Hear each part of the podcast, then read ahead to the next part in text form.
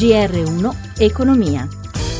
Buon pomeriggio, ben trovati da Luigi Massi. Chiusura in ordine sparso per le borse europee, ci dice tutto Michela Coricelli dalla redazione di Milano. A te. In ordine sparso e a sorpresa Milano vira in territorio negativo proprio sul finale, perde tutto quello che aveva guadagnato, meno 0,02%. L'unica a salvarsi in territorio positivo è Londra più 0,13%, Francoforte meno 0,53%, Parigi meno 0,18%. Questo nonostante l'ottimo andamento oggi di Wall Street con il Dow Jones che in questo istante guadagna lo 0,68% e il Nasdaq quasi mezzo punto percentuale. Sul Fuzimib brillante Asia Azimut che ha guadagnato oltre 4 punti percentuali e CNH Industrial più 2,83% invece sul lato debole del Fuzzi MIB perde meno 1,84% Fiat Chrysler. Lo spread, il differenziale fra BTP italiano e Bund tedesco risale a 201 punti base con rendimento del nostro decennale al 2,26% e per quanto riguarda il monetario l'euro si scambia a un dollaro 0,655. Linea allo studio. Grazie Coricelli, siamo ora all'ospite in diretta di questa settimana Giorgio Barba Navaretti, docente di economia politica all'Università Statale di Milano. Ben trovato professore.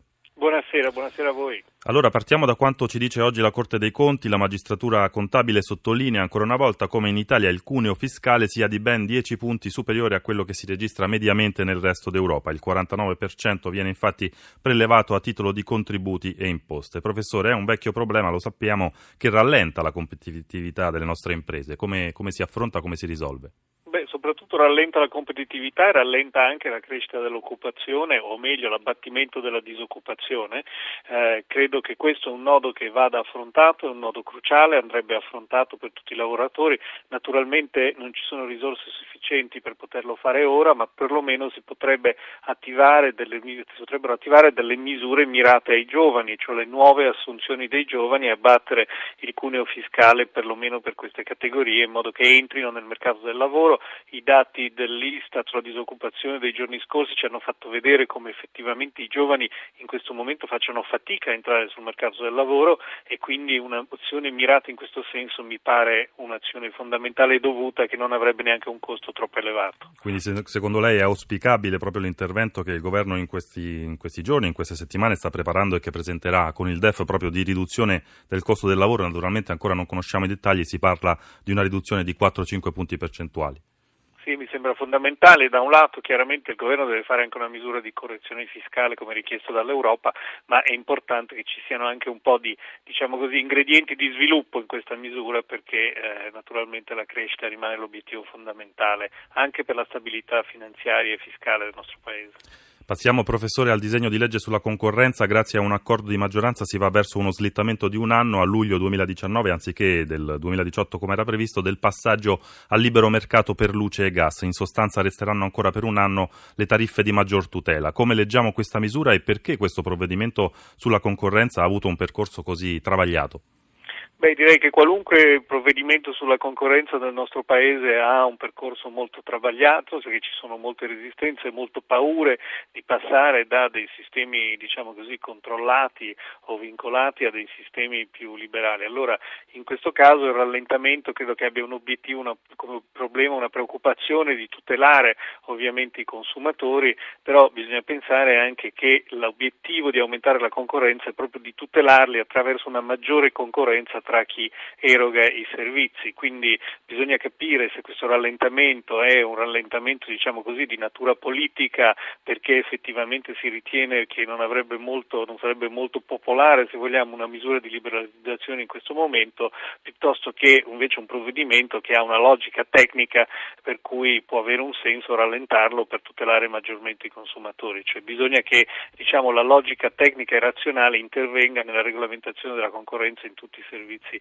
del nostro Paese, piuttosto che una logica strettamente politica o di difesa degli interessi di parte. Grazie per oggi a Giorgio Barba Navaretti, lo ritroviamo naturalmente domani. Noi andiamo avanti con un tema in qualche modo legato alla concorrenza, alle concessioni demaniali marittime. Giovedì inizia l'iter parlamentare della legge delega di riordino del settore, da tempo al centro di una controversia che vede 30.000 imprese balneari opporsi alla ormai famosa direttiva Bolkestein del 2006. Sentiamo Massimo Giacomini. Tutto ruota attorno alla direttiva comunitaria sui servizi nel mercato interno che obbliga la procedura di selezione pubblica per l'assegnazione delle concessioni. Di fatto rimette in discussione posizioni acquisite da molti anni, con la contestazione delle parti coinvolte. Ci sono sei mesi di tempo per elaborare una revisione delle norme e il ministro per gli affari regionali Costa spera in un confronto su un testo che, garantisce, non è blindato, ma spiega anche che è impensabile scrivere proroga trentennale, come qualcuno ha chiesto, quando la Corte di Giustizia europea ha bocciato la proroga al 2020. Cristiano Tomei, coordinatore nazionale balneatori della CNA. La nostra istanza è quella del riconoscimento del legittimo affidamento, introdotto nella sentenza della Corte di Giustizia, ossia il riconoscimento al lavoro e la possibilità di continuare a svolgere la propria attività per 30.000 imprese balneari italiane. Voi chiedete al governo, per chi ha già le concessioni, una sorta di deroga, invece dite applichiamo le nuove regole per le nuove concessioni? Sì, noi riteniamo che in, in Italia ci sia spazio per tutti, quindi si dia la possibilità a nuove iniziative come al contempo dare la possibilità alle attuali imprese di continuare a svolgere la propria attività perché non potrebbero fare questo loro lavoro in nessun altro posto. Oltre al fronte interno, Costa avvierà un confronto con l'Europa, ma il punto di partenza, sostiene il ministro, è trovare un'impalcatura che regga e che entri nelle maglie che ci ha lasciato la Corte di giustizia europea.